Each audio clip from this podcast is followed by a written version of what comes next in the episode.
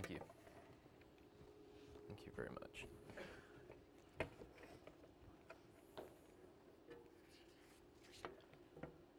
Well, obviously, after a talk like that, we should pray, hey? Let's pray.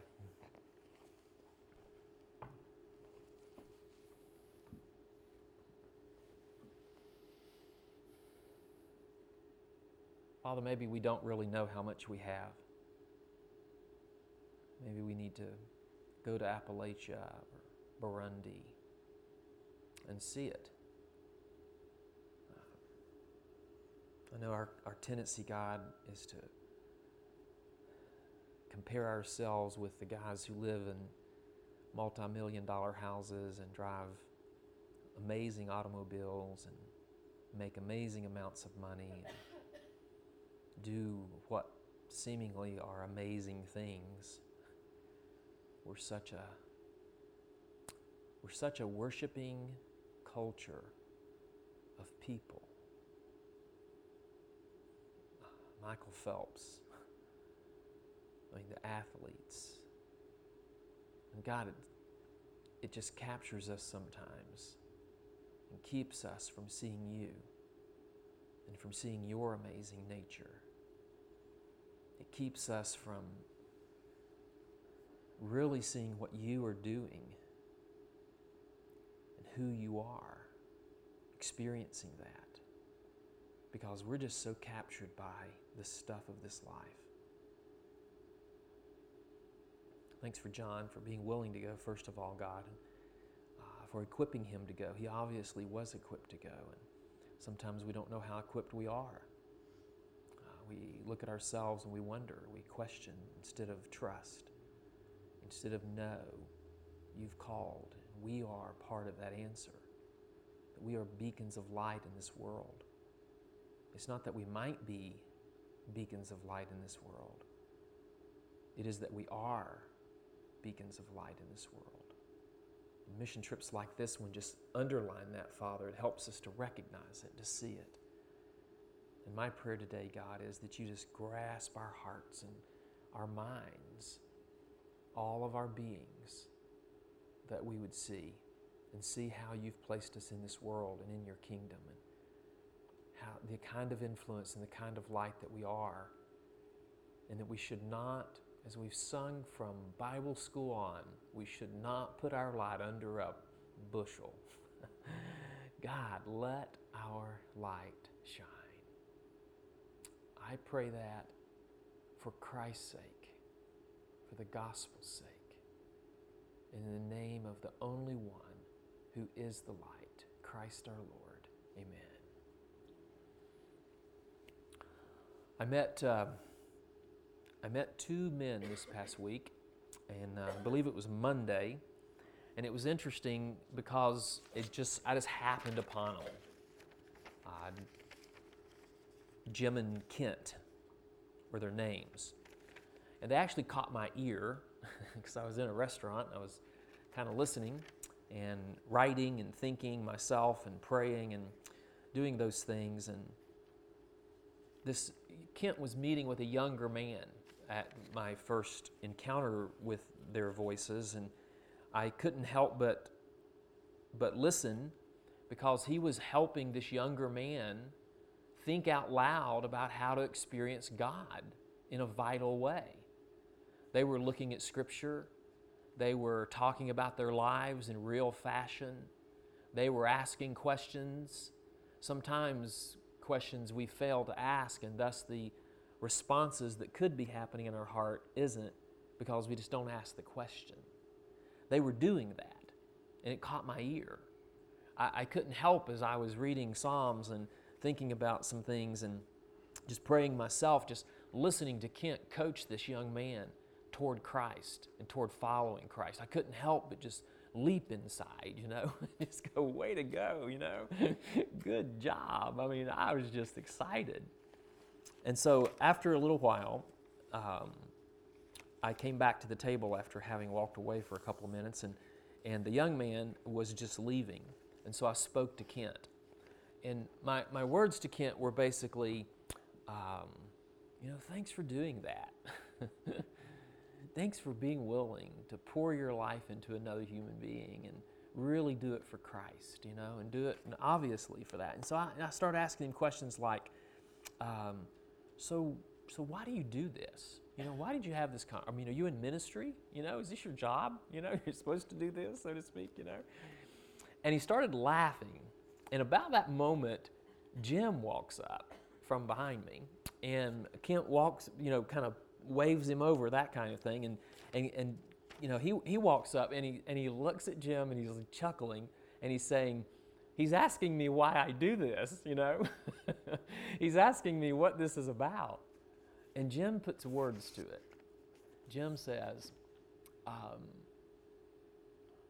We're just living our lives.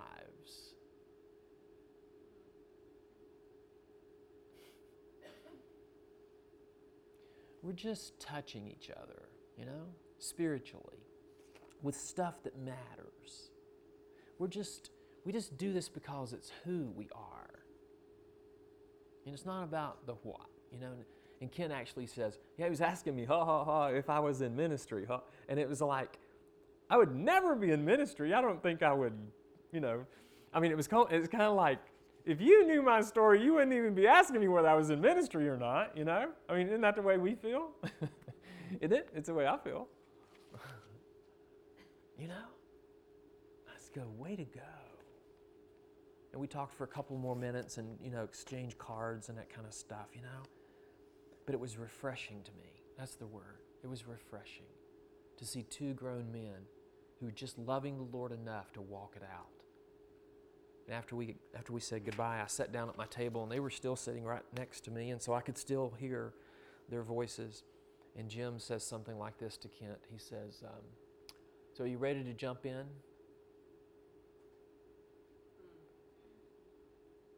And Jim mentors Kent for the next hour. Kent was pouring his life into this young man, and Jim was pouring his life into Kent. Just because. You see it? He said, we just do that.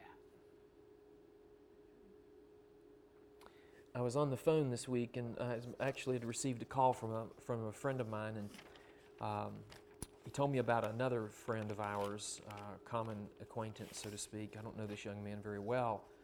Um, and after my friend called me and told me about this this uh, fellow for a minute, whom I whom I know, I called him and got his phone number and called him, and we spent about 30 minutes on the phone.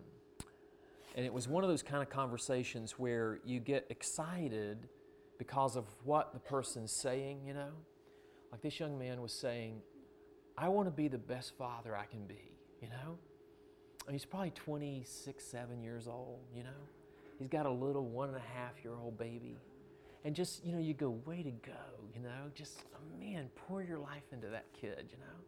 And he told me the story of how him following Christ had inspired him to be a father, you know? And it was just neat. It was just one of those, one of those times where you go, where you go, wow, you know? And then he tells me, and I kn- already knew that he and his wife were having trouble and that she was actually living in a different place at that moment. But then he tells me, um, Thursday night in the morning, I woke up and I could not get her off my mind.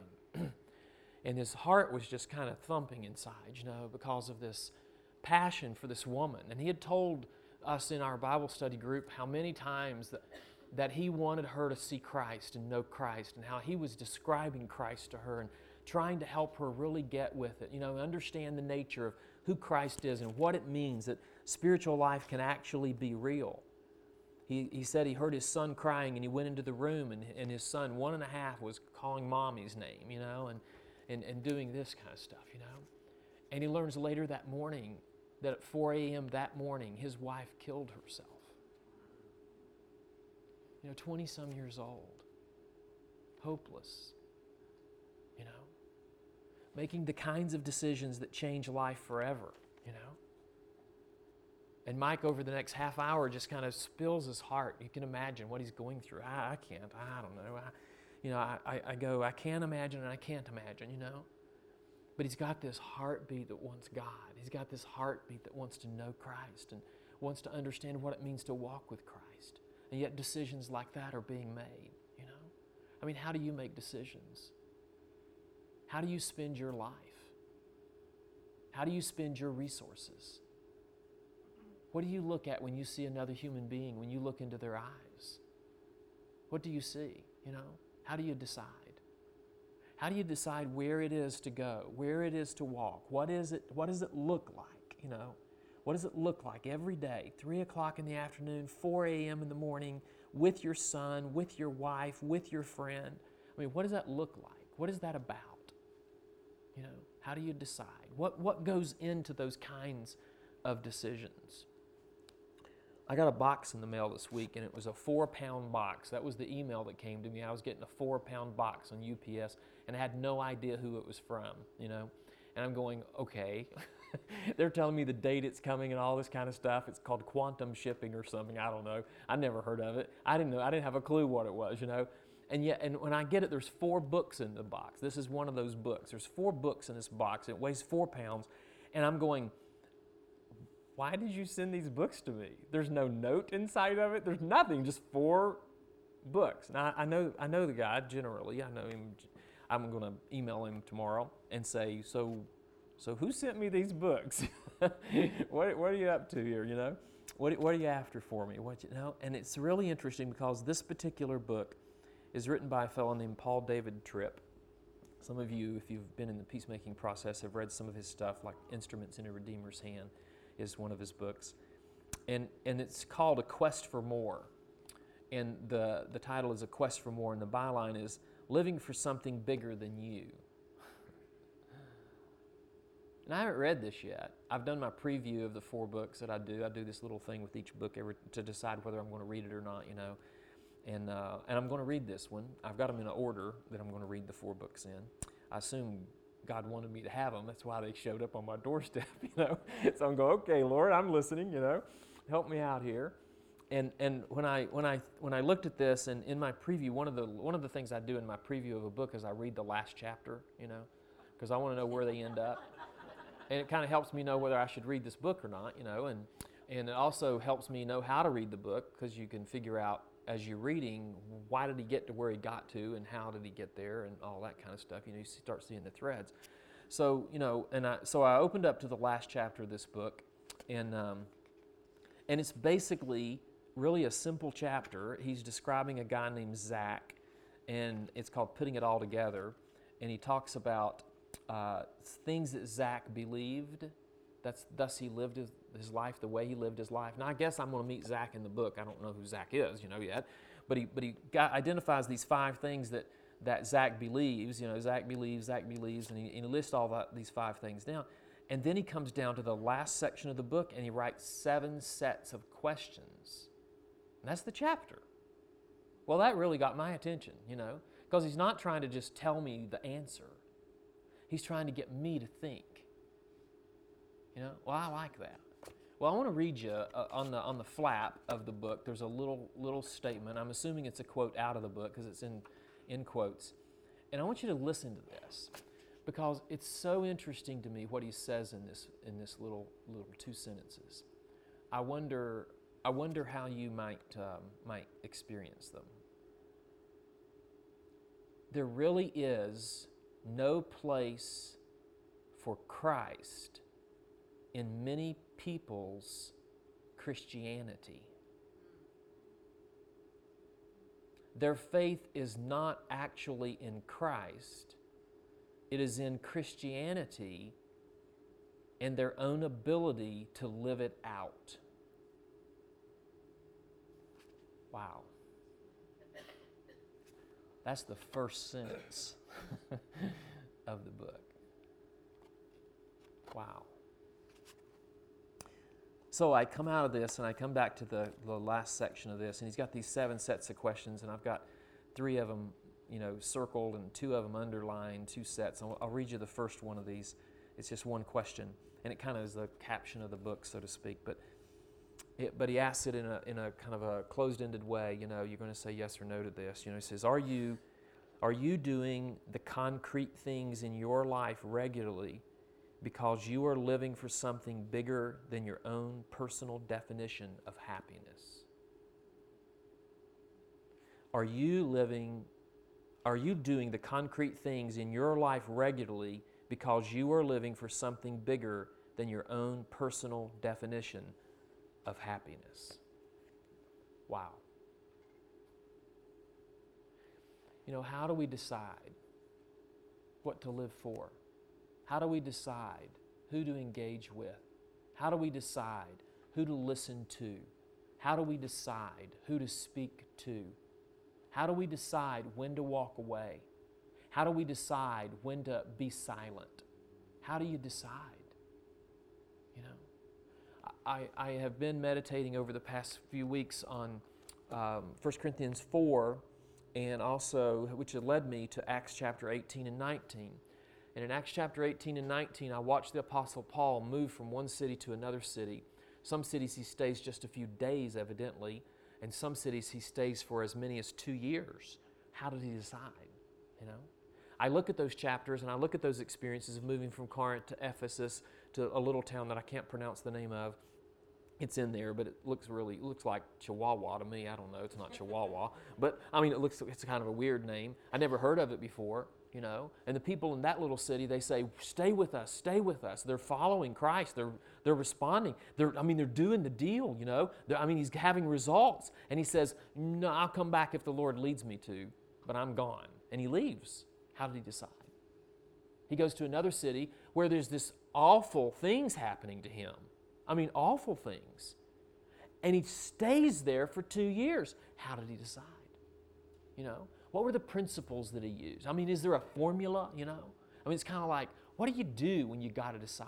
When you have to walk it out and make a decision and look for it. Well, I started looking in this and I started thinking about it. And I started, you know, and I saw, I see a lot now. I'm going to show you three things that I see in Paul.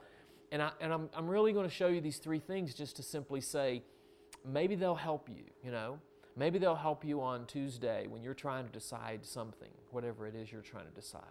Maybe it's a life choice, you know, or maybe it's just a simple choice of who do you interact with? You know, how do you communicate with another human being and what do you talk about, you know? I, I want to, uh, three, these three things are for sure principles, I think. I think they're in, in these two chapters. I think that they are clearly things the Apostle Paul used as filters through which he would pour his decisions, so to speak, so that when the the response, the answer came out the other side, that the character of these three things were ingrained in the response, not just simply, I want this because I want this. You know, not just simply selfish living, but understanding the nature of what God might be up to. I mean, is there a God? Is He real? Does He have anything to do with your everyday life, with your choices, with your decisions, with what you live for? You know? So the Apostle Paul is a great example of it. And these two chapters are great examples. I commend you to read them. It's phenomenal when you look at the end of chapter 9 because it starts saying miracles are happening through these guys. I mean, lives are just being radically changed through the Apostle Paul and guys like that. I don't know about you, but that's what I'm looking for. I want lives changed, you know? I, not just in me, but in others. I want transformational things happening in the body of Christ, in the nature of what the church is, in the nature of what an individual Christian is, in how we end up making decisions. I mean, I want that. And so I look at the Apostle Paul and go, wow, it was happening. It was real. Now, I had to end up asking the question on the front end is this just historic reference? You know, is this just a historic description? Is that all it is for me to read and say, wow, look what happened to Paul? And I can trace him during these things, you know, one city to another city to another place, short visit, long visit, you know, impactful visit. Like in chapter 9, it says that the whole the whole country, if you will, or section of the world at that, that time known as Asia, heard the gospel. I go, wow. Well, you know what happened prior to them hearing the gospel? Conflict. there was a problem between Paul and some others. I mean, conflict happened. But the result of Paul's choices that he made, the decisions he made out of that conflict, led to the gospel being heard across a whole nation. Wow, I want that, you know? And so, what does it look like? How, do you know, and I'm, you know, I'm not here today and one of the reasons I'm dressed kind of the way I am and sitting on a stool today, because I'm not here telling you anything, you know? I'm here just pointing to Him and pointing to the Word of God and saying, you know, let's think about these things. What do you want? You know, how do you decide? What are you looking for in life? I mean, uh, there's a hundred different questions you answer every day. There's hundreds of decisions you make every day. How do you make those decisions? And what might God say to you through Acts 18 and 19? What might God say to you through the experience of a fellow called Paul the Apostle? Well, Ruthie, go to that first slide for me. The first thing I see, the overarching thing I see in this chapter, uh, is that he was mission focused. He had a mission, a call of God, and he knew it. He had quantified what it was. He knew the kind of activity that it took to produce it, the kind of partnerships that it took to produce it, and he was committed to those things. So, like in verse 8, in verse 4 of chapter 18, it says he was reasoning in the synagogue. There's one of those words, reasoning, that describe the Apostle Paul's actions. What was he up to? He was trying to persuade. You see, he had, an, he had a mission, he had a focus of what he was attempting to do. The way he did it was reasoning. The result of what he was after was persuasion. He literally wanted to do that. In verse 5, the very next verse, we see him changing something. We can talk about why he changed something. That was the decision that he made to begin devoting himself completely to the Word. Before that, he was tent making, as chapter, uh, as verse 1, 2, uh, 1, 2, and 3 describe, where he had a, had a job, if you will. Now, he's not having a job. He's working full time ministry, might be what we would call it. You know, so now he's fully devoting himself to the Word.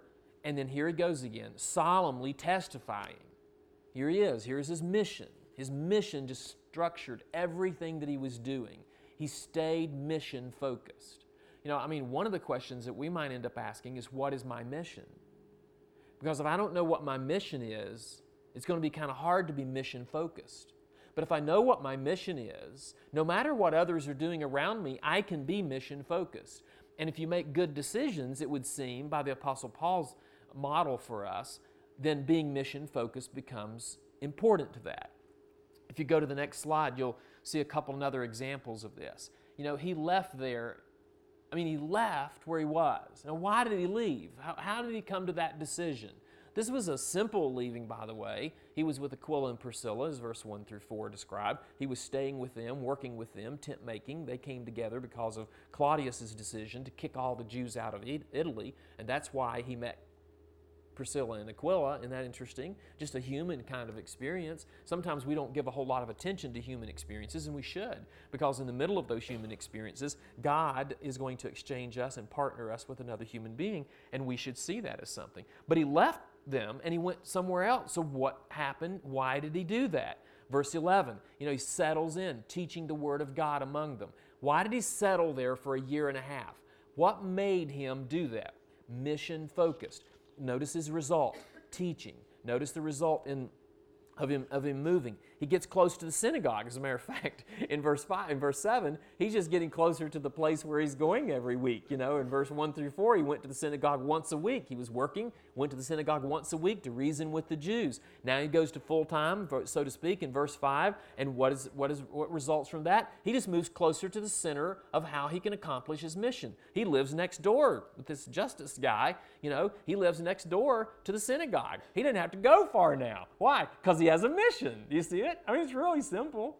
Mission focused. When we see mission, we get there. Settles for a year and a half teaching the Word of God among them. He wanted that. Next slide. And it's interesting, too, when you get to Acts 19, where, where he's in Ephesus and now no longer makes any difference about um, size, like he there were only about 12 men there. He has this great conversation beginning earlier in the chapter and going down through verse 7 uh, Uh, you know, about the Holy Spirit and the relationship with the Holy Spirit between them and between the Christian and the Holy Spirit. I mean, just a great conversation.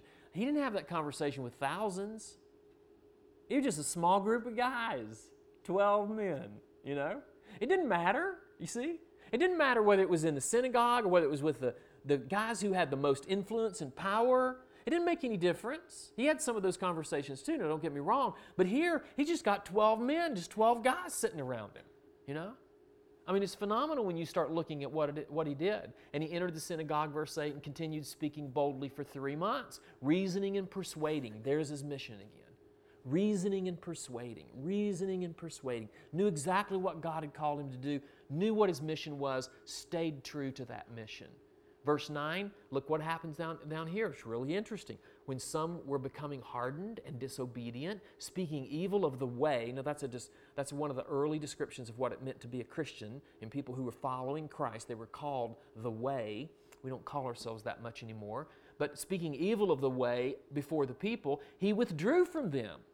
Now, why did he withdraw from people just because they were speaking evil against the way? You follow me? There was a reason, and it was about his mission. What, what, did he do? He took away the disciples, reasoning daily in the school of Tyrannus. And the next verse tells us he stayed there for two years. I mean, it's phenomenal when you think in terms of mission, when you get mission focused. Now, if you don't know what your mission is, it's kind of hard to be mission focused, isn't it? What's your mission? What's your mission? You know? I mean, here's the Apostle Paul describing this, I mean, experiencing this, and he pours it through this filter of mission and being mission focused. Okay, let's look at the second one. He stays connection focused. Now, this is a pretty simple one for us because we're so relational. We love people. We like being around people. That's why we have parties and why we invite people over to watch the Olympics at our home or why we go to a restaurant and sit there for a couple hours just talking to someone. You know, connection means something to us. But if you if you look at the connection now, you're going to see a lot of connections, but you got to you got to remember the mission focus because his connection was also mission focused. But he connected to people who were mission focused as well, like Aquila and Priscilla, verse 2 you know, here they are. They've come to they come from Italy. They got kicked out basically by the emperor, you know, Claudius Caesar. He kicks them out, says, "We don't want you here anymore." So they leave, and he run into the apostle Paul. He just happened to meet him, and because they had common activity, tent making, they end up living together, working together, and he goes to the synagogue once a week, reasoning and testifying, attempting to persuade. You see it? But he connects with Aquila and Priscilla. Why?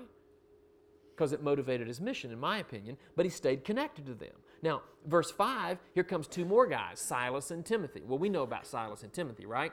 Silas and Paul in a prison, praising at night, midnight, earthquake, you know, boom, their shackles are gone, but they don't run away the Philippian jailer goes wild, you know, thinks he's going to die. He thinks he should kill himself because that, that would be the result of him losing them. You know, that he would have been put to death if he had lost his prisoners. And he says, Hey, we're all here.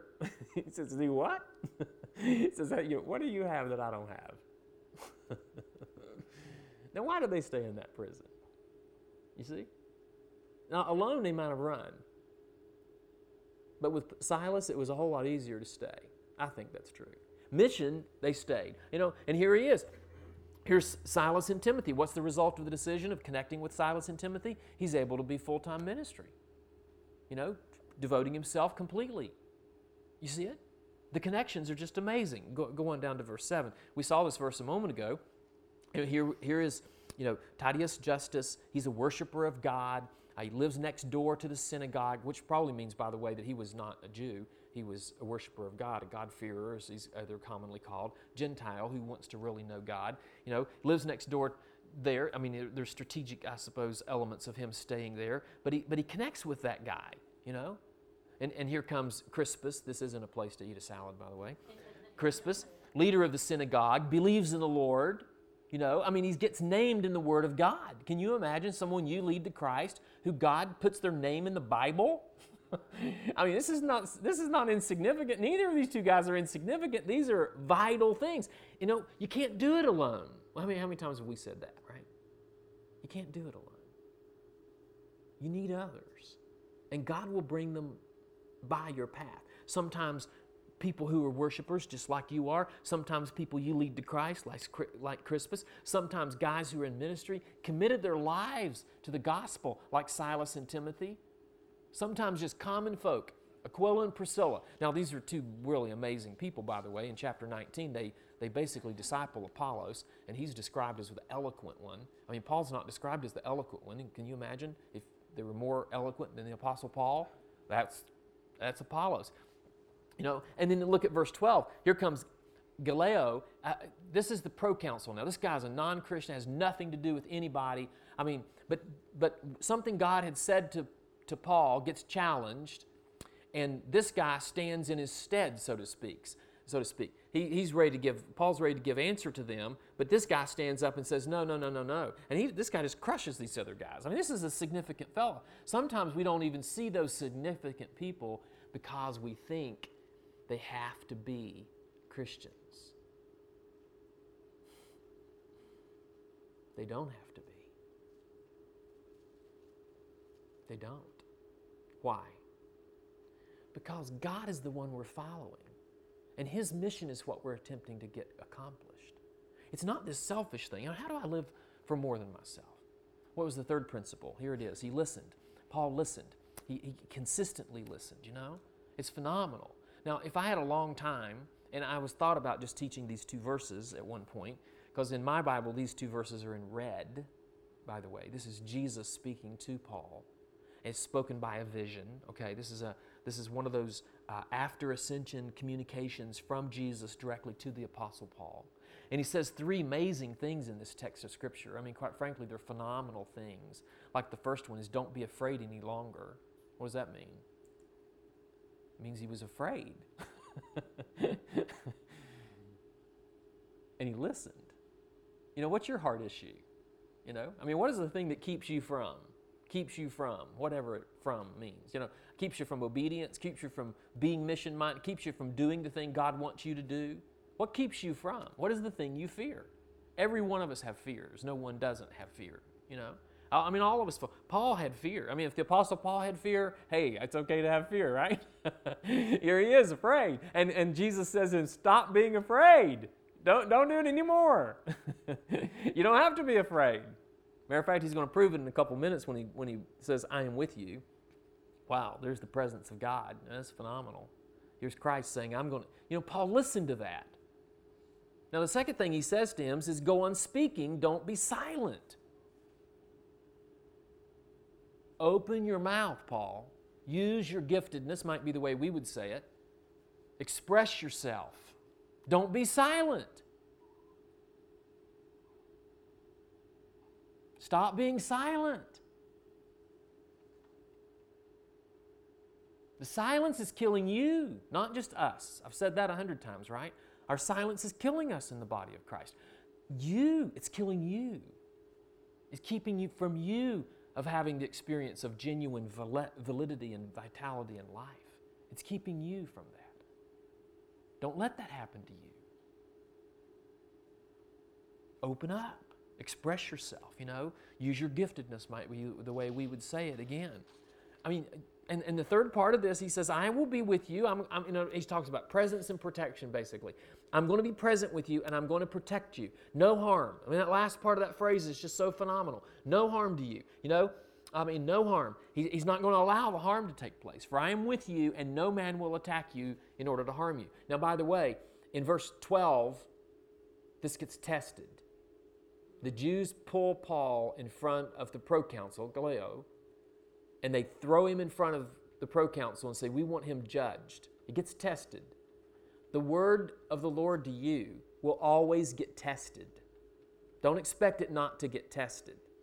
As a matter of fact, its validity comes through the testing. That's why it was so significant that the proconsul speaks up for Paul, doesn't even let Paul defend himself when they had accused him. The proconsul does, kicks him out of his, out of his chambers, by the way. And when one of them starts getting beaten he doesn't even care. And it's happening right in front of him. The proconsul does not even care. I mean, it's phenomenal how the judgment of God falls on the person who is judging ineffectively toward another human being. The Apostle Paul in this situation. Now, more of that's said in chapter 19. It's described again in another setting, in another place, but it's the same principle, you know, it's the same principle. He moved away from disobedience. He moved toward those who followed Christ. I mean, he committed himself to obey the voice of God. And the thing I want you to see too, in the end of this, he says, For I have many people in this city. In other words, Paul, no harm's going to come to you. And the reason it's not going to come to you is because of my people. My people hear my voice. My people follow me. My people listen.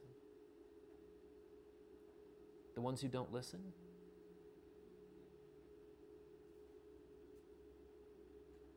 they become hardened and they disobey. How do you decide? What do you decide? I'm going to ask you just to bow your heads and close your eyes. Just think with God for a moment about your own life. Band's going to come and play. We're going to take up our offering here in just a second, and and uh, after the close of my prayer, and and um, but I, but I want you just to think with God for a moment. Think about what God might be saying to you, how He might be saying what He's saying to you. Um, I'm not going to ask you to sing. I'm not going to ask you to do anything. Just just listen and just say, Lord, you know, my decisions, I've got decisions in front of me. They might be small ones, they might be regular, they might be big ones, they might be life changing decisions. I got them in front of me. How do I decide? You know, Lord, Lord, speak to us. Um, we need you. And I want to thank you for the validity of our experience with you, as the Apostle Paul did.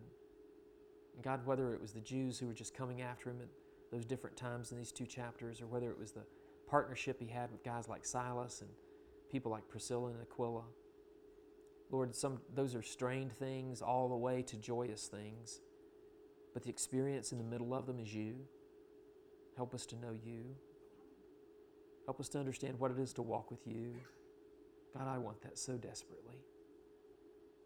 Empower your people, Lord. Empower me and us to hear you, to listen, to understand. And as Paul did, to decide. Create those decisions inside of us, Lord, that are just literally empowered by your Holy Spirit, teaching us those principles. As we give back to you here in just a moment, as the music starts playing, we're just going to take up our offering and, and then we'll close the service, Lord. But my prayer is that this service isn't closed because you've opened up something in the conversation between us and you. And it's kind of like this book ending with questions. Lord, help us ask, help us seek, help us knock. And I pray that in the strong name of Jesus our Lord.